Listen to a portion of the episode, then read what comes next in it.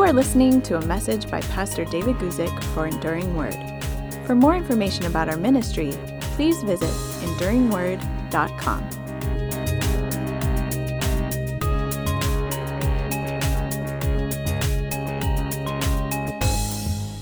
Hi, everybody. David Guzik here, and I'm so pleased that you could join me today on this week's live question and answer program. It's a Thursday afternoon here in Southern California, and we're just very pleased to get together. I do have to say that uh, I am very much happy to be back after having two Thursdays when I was gone. Over those two Thursdays, my wife and I, Inga-Lill, we traveled to see our daughter, Anne Sophie, who right now lives in England. And uh, even though it was a little bit strange to be out of the U.S. during Thanksgiving, I have to say at the same time, it was a wonderful, wonderful time with our daughter in England. It's great to be back, though, and it's great to be back here on a Thursday afternoon when we can get together. I come on my YouTube channel, I open it up to everybody, I take whatever questions or comments come in, and not for a moment do I think that I have the answer to every question but certainly I just try to do the best I can and tell you what I might be able to share with you. And if I don't know, I don't mind telling you. I just don't. It's our pattern on these Thursday afternoons to begin with a lead question that I've chosen. This question comes in from a beloved viewer of the program.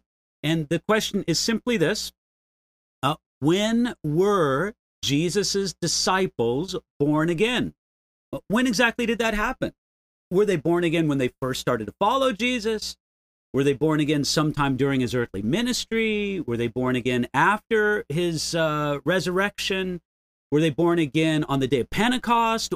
When, if there's a marking point, when would we say that the disciples of Jesus, now we have specifically in mind the 12 disciples, even though we know that there was a larger company of disciples that followed Jesus uh, more than just the 12. Matter of fact, on the day of Pentecost, when they gathered together in the upper room after the uh, resurrection of Jesus, after his ascension to heaven, there was 120 of them. And so there, there was a larger group of disciples. But let's just think about it in terms for this question.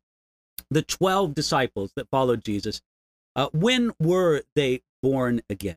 Well, um, I believe that it happened at a very specific marking point in the scriptures.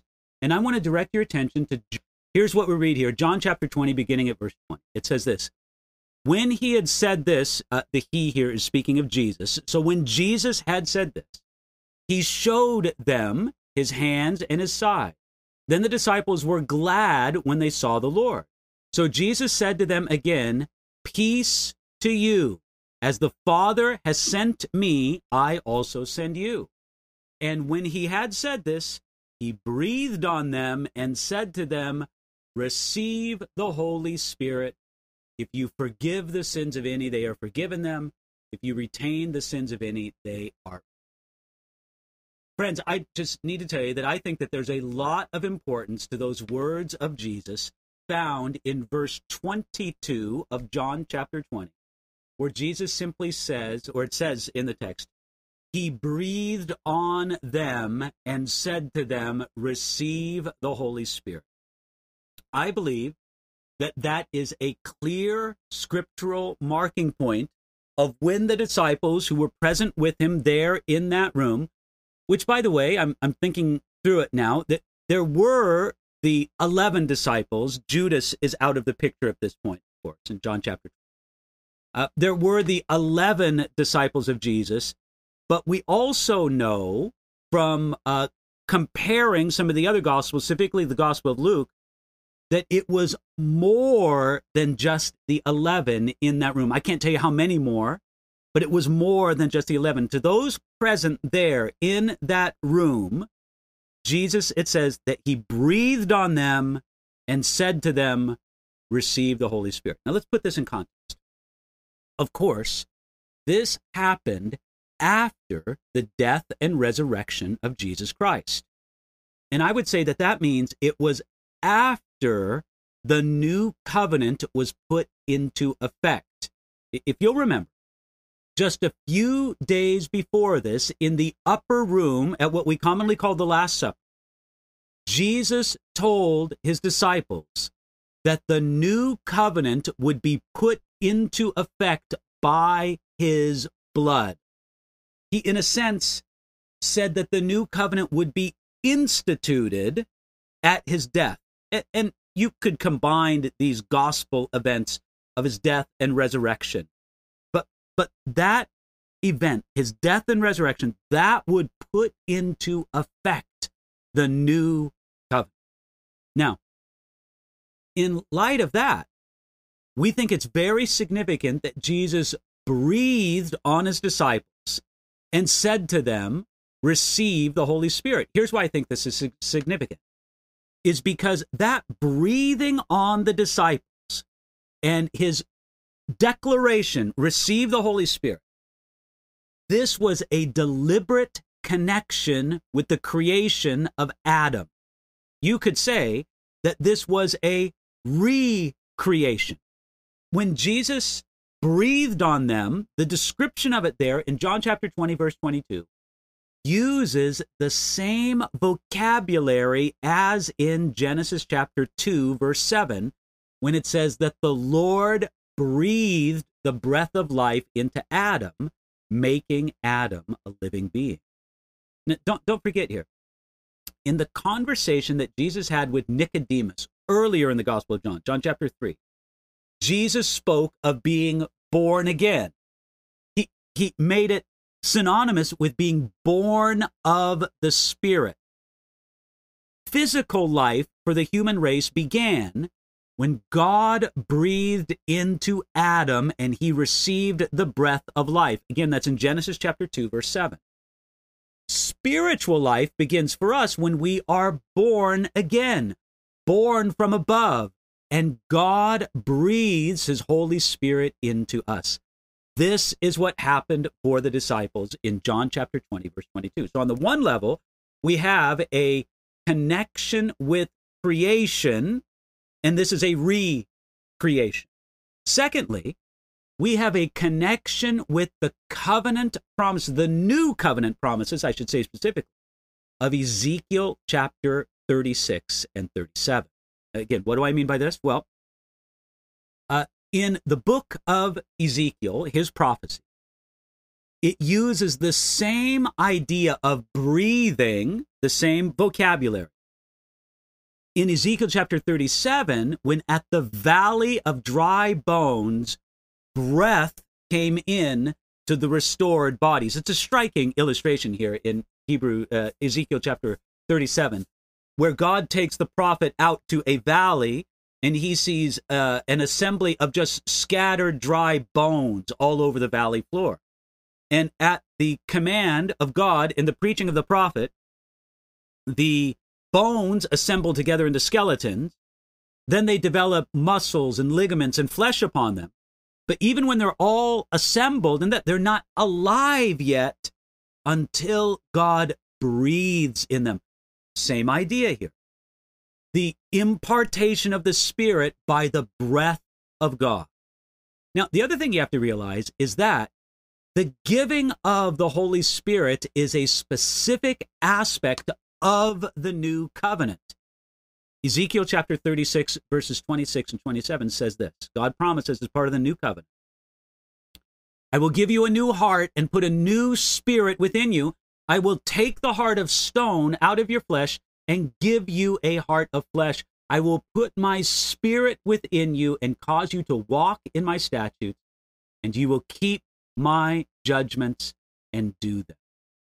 You see, this was a exciting demonstration that the new covenant was instituted and they could receive this being born again, this impartation of the Spirit, because very specifically, God says as part of the new covenant promises, I will put my spirit within you.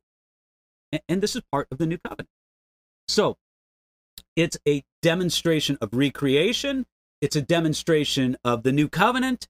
It's also a demonstration that they received the same Holy Spirit that was in Jesus. Notice it says that Jesus breathed on them. He gave the disciples the same spirit that was in him and he breathed on them. Now, there's something that uh, some of you may know, maybe some of you haven't heard this yet, that in both biblical languages, Hebrew and Koine Greek, biblical Hebrew and Koine Greek, in both of those languages, they use the same word for spirit, breath, and wind. And you can kind of see why those concepts are related. Breathing on them and telling them to receive the Holy Spirit was a very tangible way of saying that the disciples had received the Holy Spirit. They were part of the new covenant. They had entered into those new covenant promises. And a matter of fact, they didn't receive a different spirit than that which filled Jesus. They received the same Holy Spirit because it was Jesus who breathed on them and they received it. So, um, let me just conclude this idea with a few important points, or at least they're important to me. First of all, regeneration and the impartation of the Holy Spirit are aspects of the new covenant. To be born again is to be a part of the new covenant that was instituted. It was prophesied in the Old Testament, but it was instituted by the blood, by the death, by the sacrifice of Jesus. Now, I believe that an understanding of the covenants in God's plan is very important. I'm going to get a little theological with you just for a moment. I don't really understand what is called the covenant theology of our Reformed brethren. You see, in what they call covenant theology, there is an emphasis on two covenants. But the two covenants of covenant theology are not specifically named or described in the Bible. They're not. Covenant theology is centered around what they call a covenant of works and a covenant of grace. You will not find any covenant in the Bible that uses those phra- that phraseology. There's nothing in the Bible described as a covenant of works or a covenant of grace. But you do find in the Bible a Abrahamic covenant, a covenant that God made with Abraham and his covenant descendants. You find the Old Covenant or the Mosaic Covenant. You find the Davidic Covenant. And most importantly, you have the New Covenant. Now, I'm leaving out of this the covenant God made with Noah and other things. These are the four, I think, essential covenants to understand and to properly order in God's plan. So I want you to know, I very much am in what I regard myself as as a covenant theologian. I believe in the covenants, but I believe as they are biblically stated and understood. I'll just give a little request. If there is somebody in our viewing audience or listening audience, you can uh, send to me a link for what you regard as the best description or statement of covenant theology as it's understood by our Reformed brethren. I'd be anxious to look at it or read it because there are things about their formulation of this that I just don't get. And maybe it's because I'm really looking for biblical terminology and um, explanation of these. All right, whatever. We also see from this that there are a variety of experiences with the Holy Spirit. I think that's a very important lesson to draw. The disciples clearly received the Holy Spirit in John chapter 20, verse 22, I'll just tell you, when Jesus breathes on you and says, receives the Holy Spirit, you receive the Holy Spirit. There's really no doubt about it. It's not like Jesus could proclaim over you, receive the Holy Spirit, and you don't receive. So they clearly received the Holy Spirit in John chapter 20, verse 22. And again, to answer our original question, that's when the disciples were born again. But of course, there was a clear subsequent reception of the Holy Spirit on Pentecost in Acts chapter 2. And then after that, there were specific subsequent outpourings of the Holy Spirit after. This is what I'm trying to say. Biblically speaking, the receiving of the Holy Spirit is not a one and done event. There are people uh, who believe that when you are born again, you receive the Holy Spirit, which absolutely you do. You cannot be born again without receiving. But they act as if that's just a one and done experience. No, the experience of the disciples in the book of Acts shows us that there are subsequent and meaningful receptions of the Holy Spirit, even after a person is born. Well, hope that question was helpful for you, and uh, I'm glad we could spend some time taking a look at it. Let me take a look now over here at our uh, live chat, and uh, I'll just see what we can get here from some of the questions. First of all, from Jose, he asks uh, in Romans chapter 3, verse 31, does it mean that because we have faith in Christ, we can now obey the law does it mean that we don't have to obey it? What exactly does this verse mean? Please explain. Well, let me turn over here to Romans chapter 3, verse 31, where we read, uh, Do we then make void the law through faith? Certainly not. On the contrary, we establish the law. Um, here, Paul, in the larger context, is trying to show that the righteousness of God is not received or achieved by God's people by their keeping of the law. The righteousness of God is received or achieved by the people of God by their um, relationship of faith and trust and love in Jesus Christ. It's received by faith. So, what he's just trying to point out here in this passage is that uh, even though the law is not the way by which we uh, achieve righteousness before God, the law is not made void. The law continues to have an important purpose in God's plan. It is just not the way that a person is made right with God.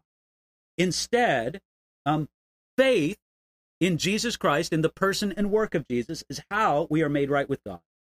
And instead, this righteousness received by faith is an establishment of the law. It number one, it fulfills the purpose of the law, but then secondly, under grace, under what God gives us, to use the terminology we were speaking of before, uh, under the new covenant, we fulfill the law better than under the So, Jose, that's the best answer I could give to you here, specifically about what verse 31 means. Paul is saying that just because the law is not the way that we are made righteous before God, it doesn't mean that God is finished with the law or that the law has no purpose. And it also means that by faith and, what God does in us by that faith relationship in Him, uh, the law is actually fulfilled. It's established. It is better, better. So I hope that helps you. Uh, Rain says, What does Acts chapter 1, verse 6 mean? Is the kingdom of heaven only for Israel? Why didn't Jesus correct them? Okay, well, let me turn over to Acts chapter 1, verse 6 here, where we simply read it was a question or a response to a question from his disciples. Uh, let me read here um, starting here, uh, he says in verse 6 Therefore, when they had come together, they asked him, saying, Lord, will you at this time restore the kingdom to Israel? What, what the disciples were essentially asking was, Lord, is the end going to come now? You see, there are so many Old Testament promises that speak of the kingdom of God in some aspect being given or restored to Israel. Not only that they would be independent again as their own nation, but that they would have this leading role in the world.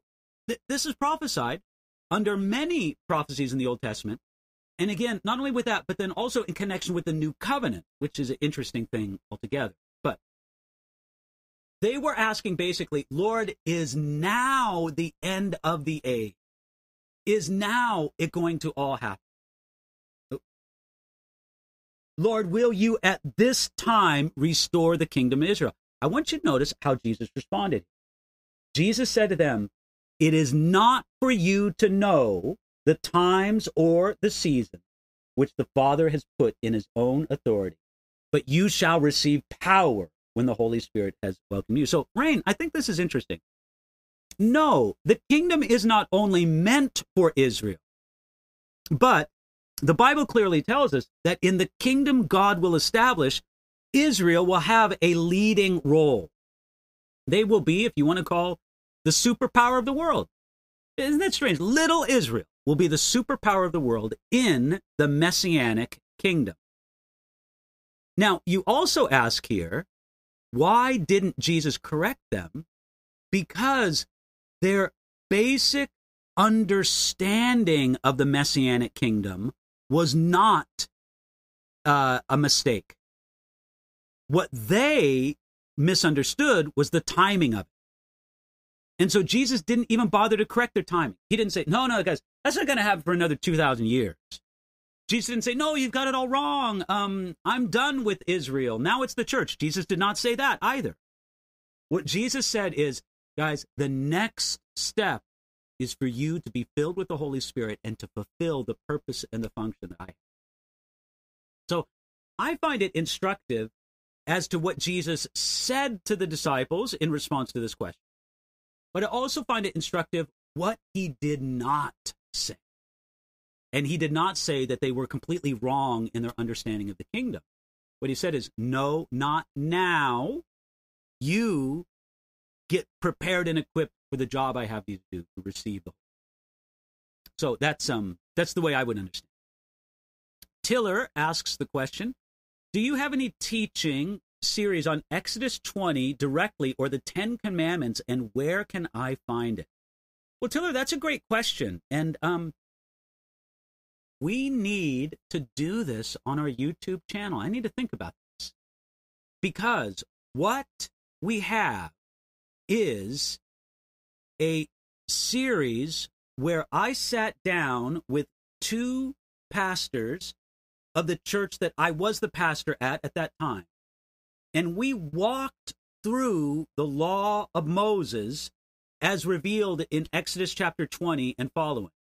Um, but if you go to my website, enduringword.com, and it may also be here on the YouTube channel, but I do have some teachings on the Ten Commandments.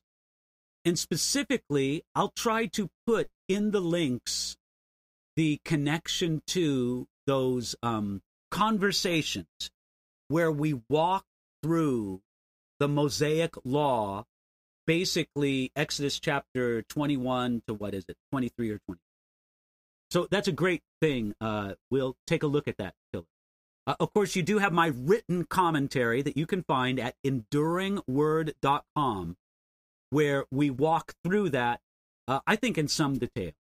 So uh, we will try to link whatever audio teaching we have or video teaching to uh, the comment section of this uh, video. But as well, you can find the written commentary. Uh, I have a written commentary on every chapter of the Bible. 66 books, however many thousand plus chapters in the Bible, verse by verse commentary. You can look at it there. You can find it at enduringword.com. Joanne asked the question Great to be here from Nebraska and enjoyed last night. Calvary Chapel, Santa Barbara. Continued prayer for these ministries. Joanne, thank you so much. I appreciate that greatly. Um, yeah, we had a nice service last night. Last night at Calvary Chapel, Santa Barbara, for the Wednesday night midweek service, I spoke about the testimony of Isaiah to the coming of Jesus, speaking from Isaiah chapter 7 and Isaiah chapter 9. I'm sure you can find the video at um, the Calvary Chapel, Santa Barbara, California website. Uh, going on, T asks the question Can you explain Obadiah 1 18? Uh, when did this happen in history, or has it not happened yet? Let me look up here Obadiah Of course, these uh, short books of the Bible in the end can be difficult to find sometimes. Obadiah here, chapter 1, verse 18 says,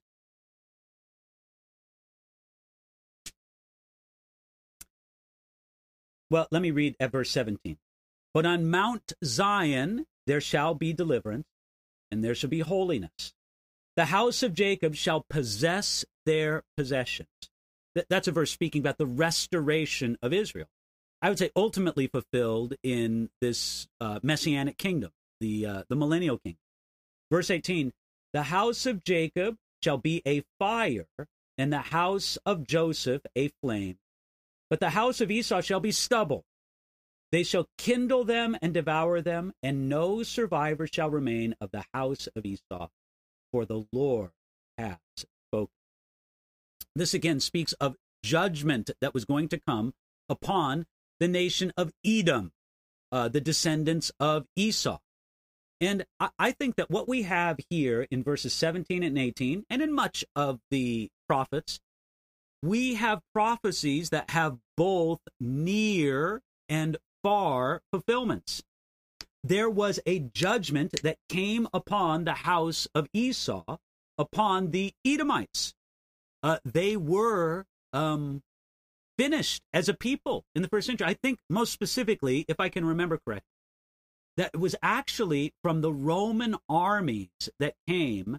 Uh, again, I'm doing this off the top of my head, so I might be incorrect. But I think it was the Roman armies as they came through that part of the world that really delivered this devastating judgment to the Edomites and the land of Edom. And they did. So I would say that in that aspect, this judgment on Edom, on this descendant of Esau, happened. Uh, but this great deliverance that's mentioned in verse 17, the perfection of that, the ultimate restoration of Israel, is yet to happen. Now, we see what we would call limited restorations of Israel. There, of course, was a limited restoration of Israel following the Babylonian exile when they came back into the land. You could say that in the 20th century, there was a limited restoration of Israel. And these things are wonderful, they're glorious, but they don't fulfill all the promises that God made regarding the restoration. So, T. Stu, that, that's how I would read that. I would regard the judgment on Edom as being uh, really fulfilled, fulfilled in what came upon them. Again, I'm doing this from memory, so I might be incorrect, but came upon them from uh, the Romans as they marched through. Jane asked the question Hi, David. I'm fascinated by Melchizedek. Do you think there were others like him not in the Bible? My research says it probably was not Jesus. Well, um, I would say this. As far as there being others like Melchizedek, I, I think in one sense it would be true. In another sense, it would not be true. Here's the sense in which it would be true. You have in the Old Testament people who were not of the lineage of Abraham. They did not come from Abraham, Isaac, or Jacob, from that covenant lineage. You have people who were not of that lineage, yet were true and genuine worshippers of the God of Israel, of Yahweh, the, the God who's really there, the creator God. For example, you have Melchizedek in the days of Abraham. You have Jethro in the days of Moses. And you have I'm trying to think of the other example that came to my mind. Well, in any regard, you have other people in the Old Testament as well. Oh, I was going to say Job. You have Job as well, who again had a real relationship of Yah with Yahweh, but to the best of our knowledge, Job was not of the lineage of Abraham. So God had his true and faithful followers even outside the genetic lineage of Abraham. And, and that is a phenomenon that was probably not reserved just for uh, those people that I mentioned Job, Melchizedek, Jethro, the father in law of Moses. There were probably many others like as far as being people just like Melchizedek, in this sense, there was nobody just like Melchizedek. There was nobody who was the king of Salem, nobody who was the priest of the Most High God, nobody who received tithes from God's people, even Abraham. Uh, nobody who could pronounce a blessing upon. So, in that sense, Melchizedek was unique, but as being somebody who had a real relationship with God, even though he was not properly under at least the genetic aspect of the covenant of Abraham. Uh, yes, th- there were others. So I hope that is helpful. Jane. Um, T asks again, who is the nation of Edom today? Because it's prophesied in Isaiah 63, 1 through 4, and Isaiah 34, 5 through 8, that Jesus will come back to a kingdom ruled by Edom. So they still have to be on the earth today. Well, uh, I don't know. I would have to take a look at those passages. And T, I guess what I'll do is make note of that, and uh, maybe we'll talk about that next week in our Q and A next week, because that's kind of thing that I'd want to give you a very reasoned answer to, and uh, see that for today. So that's of interest to me. Thank you for bringing that question, and let me make a note of that, and we'll get to that on our next week's thing. I can give you. Uh, Ginny says, Will Jesus forgive our sins after we have been born again? Jenny, let me give you a categorical answer to that. Yes. Yes. Yes. A thousand times yes. Jenny, if the only sins we could be forgiven of are the sins that we commit before we're born again, then every one of us is going to hell because nobody lives a sinlessly perfect life after they're born again. The gospel, uh, the wonderful message of good news in Jesus Christ, it's not just for those who have first come to Jesus Christ, who are coming to Jesus, but it's for everybody who needs Jesus and everybody who is already.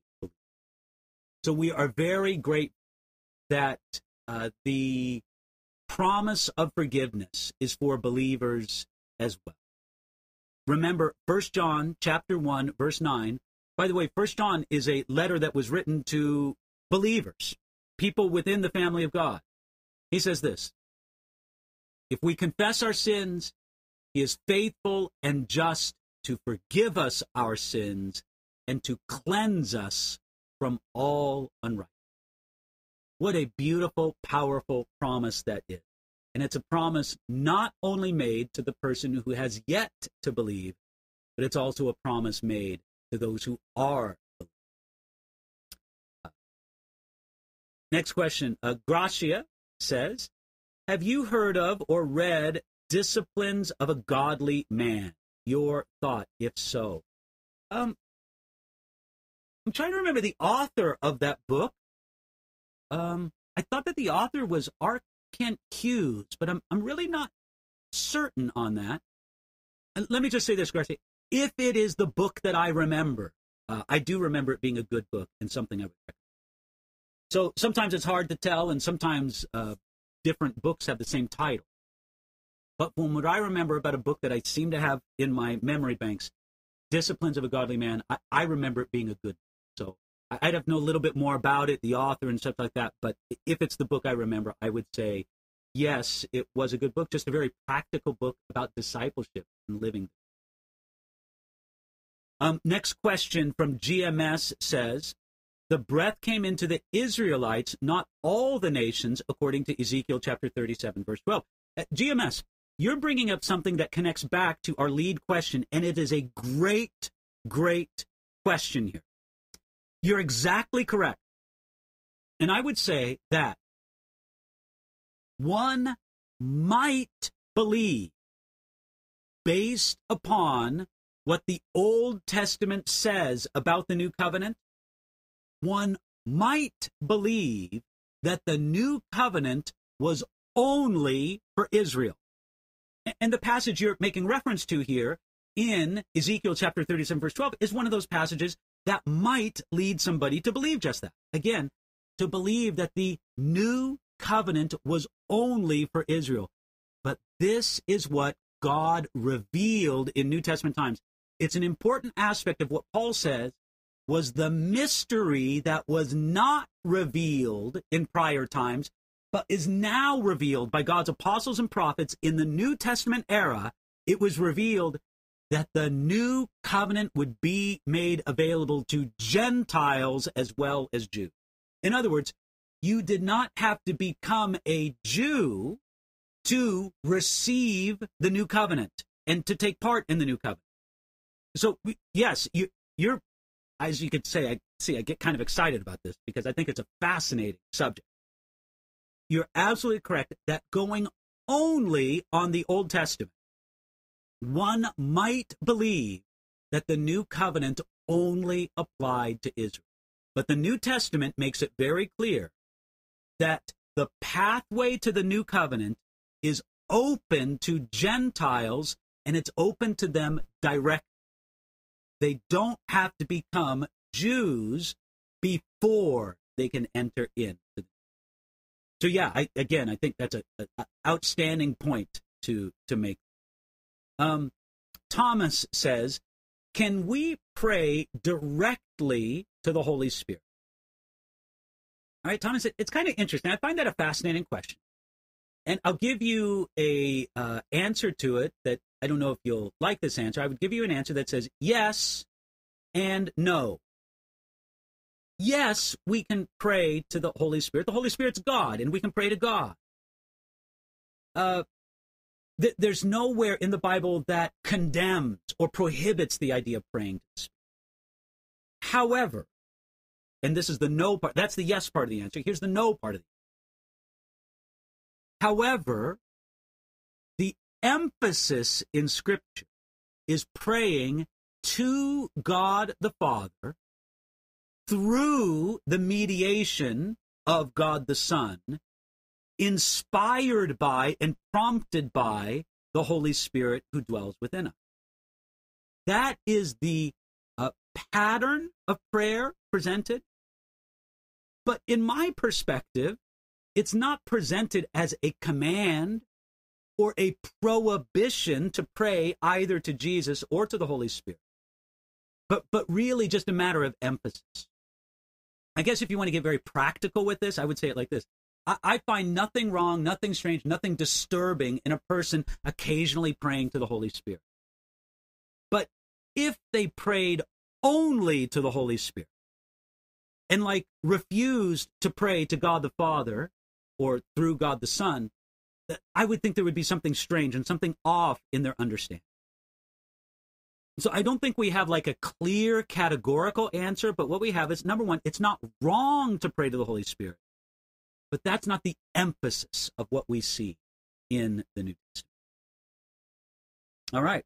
Um, well, GMS says the new covenant is only for the Israelites according to Hebrews chapter 8, verses 7 through 12. I'm pretty sure I'm going to disagree with you on that. But let me read here from Hebrews chapter 8, verses 7 through 12. Uh, verse 7, Hebrews chapter 8. For if that first covenant had been faultless, then no place would have been sought for a second. Because finding fault with them, he says, Behold, the days are coming, says the Lord, when I make a new covenant with the house of Israel, with the house of Judah. This is one of the great, well, this is just quoting the passage in uh, Jeremiah where it speaks about this great new covenant. And, and I'll tell you, GMS, I'm, I'm just going to say, what you do not see in Hebrews or in Jeremiah, where he quotes it from, you don't see the word or the concept of only. Was the new covenant made uh, with Israel? And you could even say with mostly Israel in mind? Yes. But again, I just want to emphasize that the whole idea in the New Testament is that God opens up the new covenant to Gentiles directly.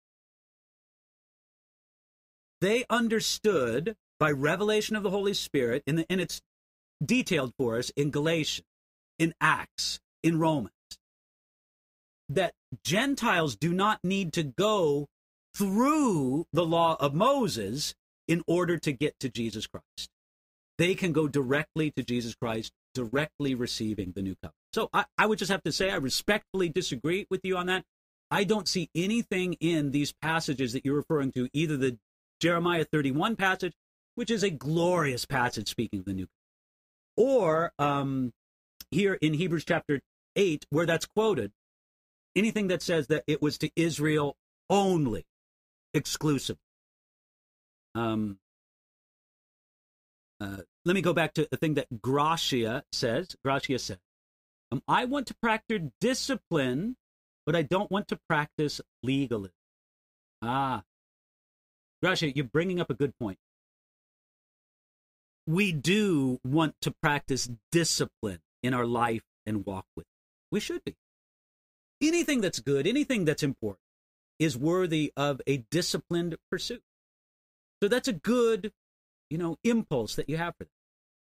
It's also a good impulse that you want to avoid legalism. So let me give you the key to avoiding legalism in this context. The key is simply this refuse to look to what you do as being the basis, the foundation of your relationship with God. Why are you in right relationship with God? Why? It is not because you practice spiritual or Christian disciplines in a good way. No. It's not because you read your Bible regularly or you pray regularly or you fast regularly or give regularly. All those things are good things and should be part of the Christian life. These are disciplines that we should cultivate. But they are not the basis of how and why we are right. We are right with God not because of anything we do, but because of what Jesus Christ has done for us, that which we receive freely by that's really the key. Pursue those disciplines. That's a godly thing to do. Pursue them wholeheartedly. Yet at the end of the day, you just must realize that the basis for your relationship with God is not what you do for Him, it's what Jesus Christ has done for you. You keep in that spot, pursue the discipline, and you'll avoid the trap. Uh, keep going on here. Bill says, uh, Romans chapter 5 verse 10, for if while we were enemies we were reconciled to God by the death of his son, much more being reconciled we shall be saved by his life. Amen and amen. Bill, that is a great verse to bring up with this idea simply that we are saved, we are rescued, and there is still forgiveness for us in Jesus. Um, I missed a few questions here. Uh, coming back, uh, Mo says, Thank you for being a great role model, a servant of God. Uh, we love and appreciate you. Amen. In the same spirit. Well, God bless you, Mo. Thank you for your kind words. Um, Romans chapter 9, verse 4, T. Stu's bringing up, who are Israelites to whom pertains the adoption and the glory and the covenants and the giving of the law and the service of God and the promises. Okay, well, again, I think that's a very interesting thing to, to bring up. Uh, I don't see in there the idea that someone must be of the genetic lineage of Israel in order to receive such things.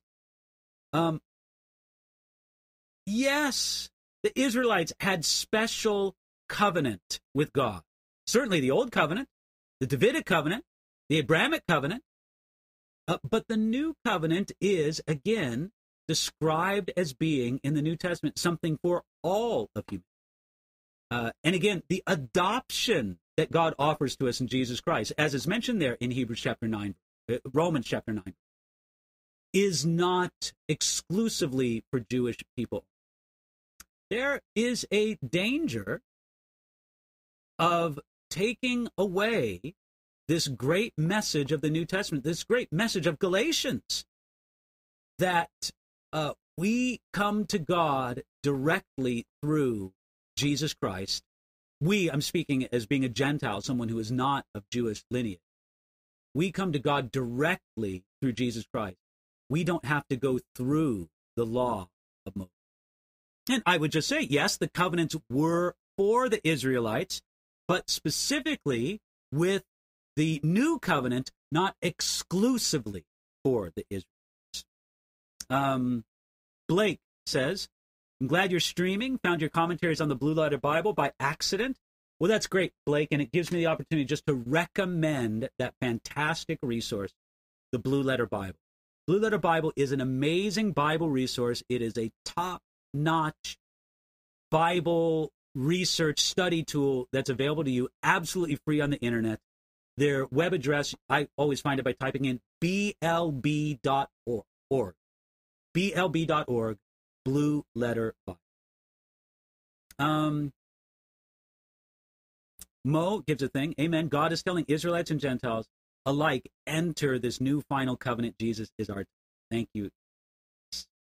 Blake says, with our lockdown and the perception of leave me alone is safe. How do we go about being a Christian by keeping to ourselves? It seems incredibly odd times to be a Christian. Well, it is a challenge. Um,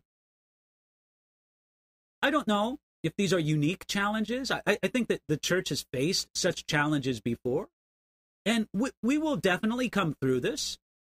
My great prayer is that we would come through this stronger. We would come through this with a greater vitality in our life, in our ministry, in our walk with God. That's my great prayer. So we're not just looking to survive this time, but to thrive and we need to just continually look for any way that we can connect with people and reach out.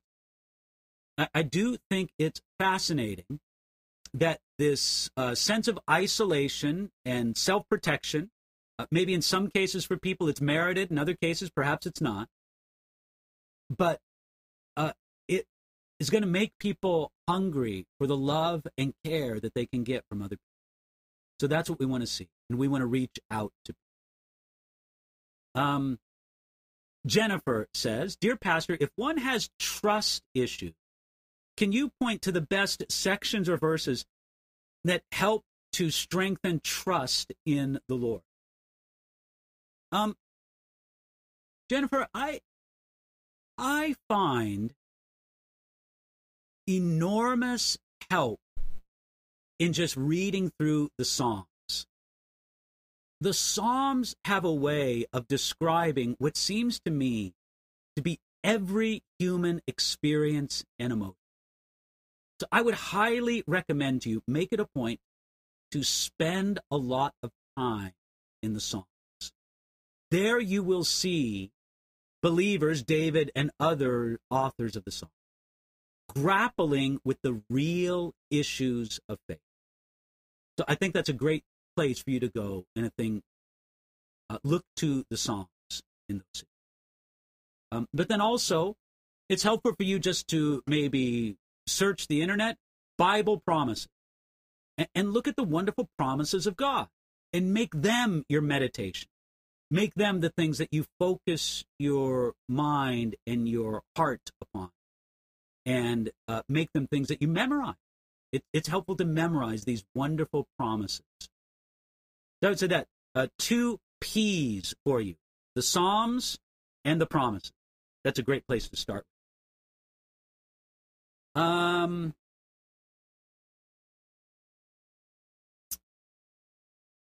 oh, okay. Uh, GMS says, How could the Romans be the people who destroyed Edom? If the nation of Edom were Romans, Antipater was an Idumean. Okay, GMS fascinating question you bring up here. Again, fascinating. I believe, again, I'm, I'm happy to do some research on this, but I believe that the Edomites and the Idumeans are two different people. Um, I was surprised at that idea when I ran across it because for many years I had assumed that they were the same. But I, I invite you to do research, and I'll do research for myself too. I believe that the Edomites and the Idumeans, the Idumeans being those of a different people, and those were the people connected with Herod the Great. Uh, Herod the Great was an Idumean. I believe that those are different from the Edomites. You're talking about two different ethnic groups. Uh, but again, I'm happy to do more research on that, and that that's my understanding. Just to relate that. Um, thank you, JS, for your words about my um, written commentary. Gray Wolf asks, is Melchizedek a name or a title? Well, Melchizedek is a name and a title. That's interesting. It's a name, Melchizedek. You'll find that name uh, used in the Old Testament in the book of Genesis. It's referenced again in Psalms.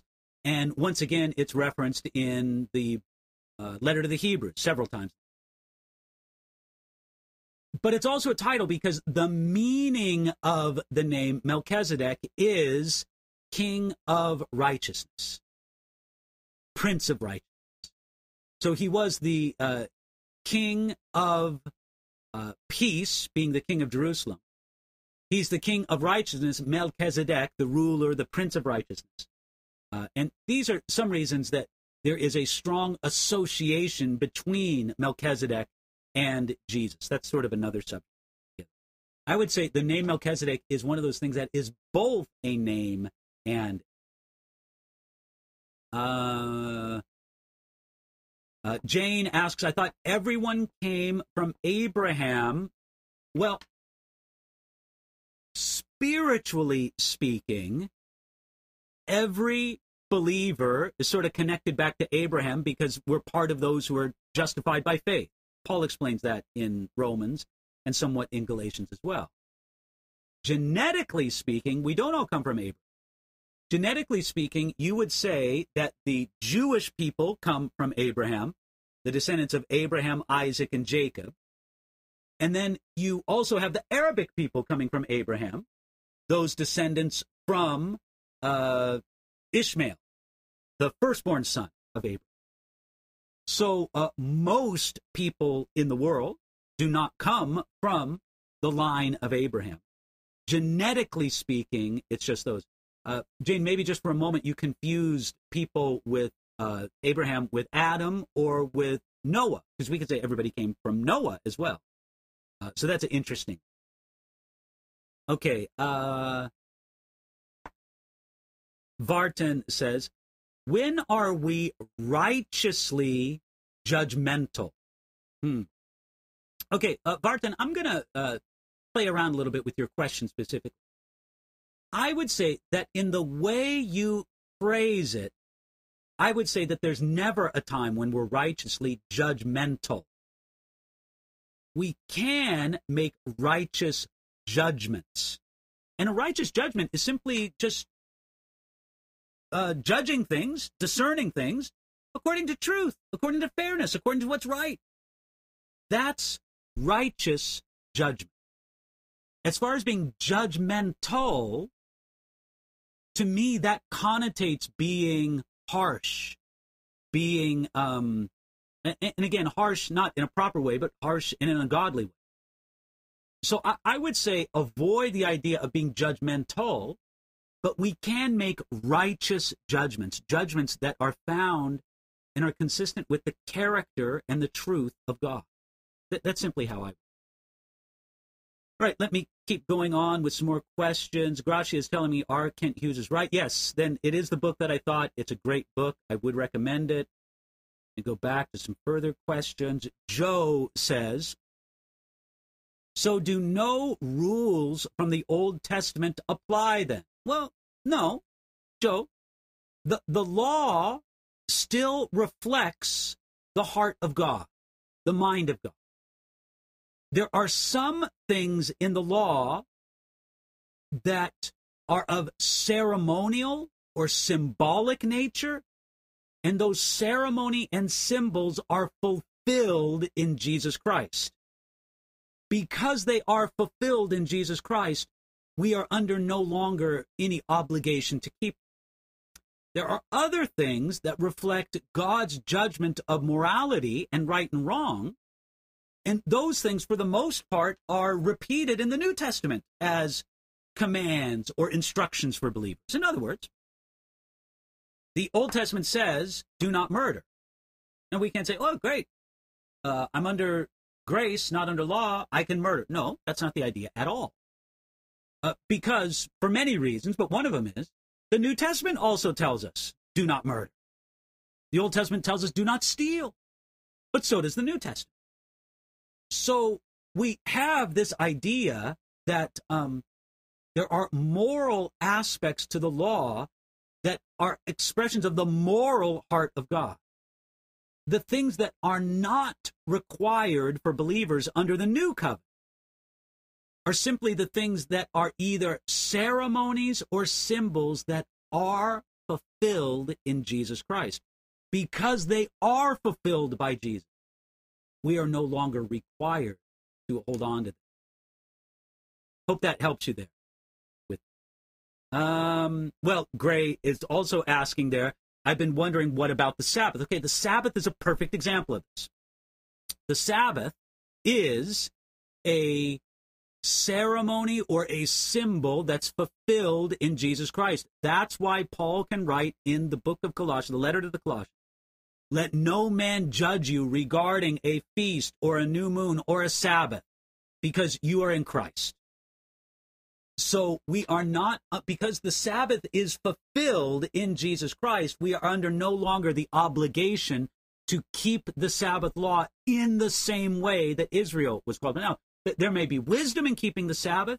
Uh, it, it goes according to our design, but the way that the old under the old covenant, the Jewish people were required to keep the Sabbath, is not um, placed upon believers in the New Testament in the same way. Because again, it's a symbol or ceremony that's fulfilled in Jesus. If somebody wants to make the argument that every ceremony, every symbol in the old covenant must be fulfilled by believers today under the new covenant, then we better start sacrificing animals. Of course, we need to set up a temple and start temple service. But if we believe that Jesus Christ in his work fulfilled these symbols and ceremonies, especially when the New Testament tells us he fulfilled these, then we receive them as being fulfilled and we realize we are under no longer the obligation. Now, you're under freedom. If you want to keep the Sabbath the way that the Old Testament keeps the Sabbath, go for it. You have the freedom in Jesus Christ to do it. If you want to keep kosher dietary laws in the Old Testament, uh, even though you are a believer in this, you have complete freedom in Jesus Christ to do it. Go for it. Just don't think that it makes you more right with God. So you want to keep the Sabbath? You have the freedom in Christ to do it. You want to eat a kosher diet? Do it. Uh, no problem with that. And maybe even there'll be blessing for it. And I'm not saying there wouldn't be. But here's the thing. Don't think for a moment that it makes you more right with God. That is not the basis of your being right. All right. We're getting up to an hour here. And to be honest, my uh, voice is getting a little bit tired here. Um, so let me just uh, well, there's so many questions to go. I'll tell you what we'll do. We're just going to make note of these questions and come back to them at another time. Uh, but for now, we're just going to end this time together. We are again at the hour point. I do want to thank so much everybody who could join us together for today's question and answer. Um, it's wonderful to see what God is doing, and I have to say I'm very pleased with the work that God lets me to do. And a part of my work I would say what I do here on my YouTube channel is a small part of it. Listen, what I really do is I have Bible on the entire Bible that we're very busy translating into other languages. I got good news. We just received the translation of Philippians in Farsi, and we're building up our Farsi translation library. And we're making progress in Arabic, we're making progress in Hindi, we're making progress in Russian. Hey, here's something. I just got in the mail yesterday a wonderful thing. Here is a print commentary of mine uh, in the book of Romans. Uh, this is my Romans commentary in Russian. It's in Cyrillic alphabet. Praise the Lord. God bless my Russian brothers and sisters there uh, uh over in Russia. who worked very, Pasha, you and your whole team, God bless you for doing this. It's a wonderful, wonderful blessing. So uh, it's great to see what God is doing. Uh, I just want to say, let's get together next Thursday, God willing, and we'll join together for this time. Thank you so much for joining me today. It's been a great blessing. God bless you.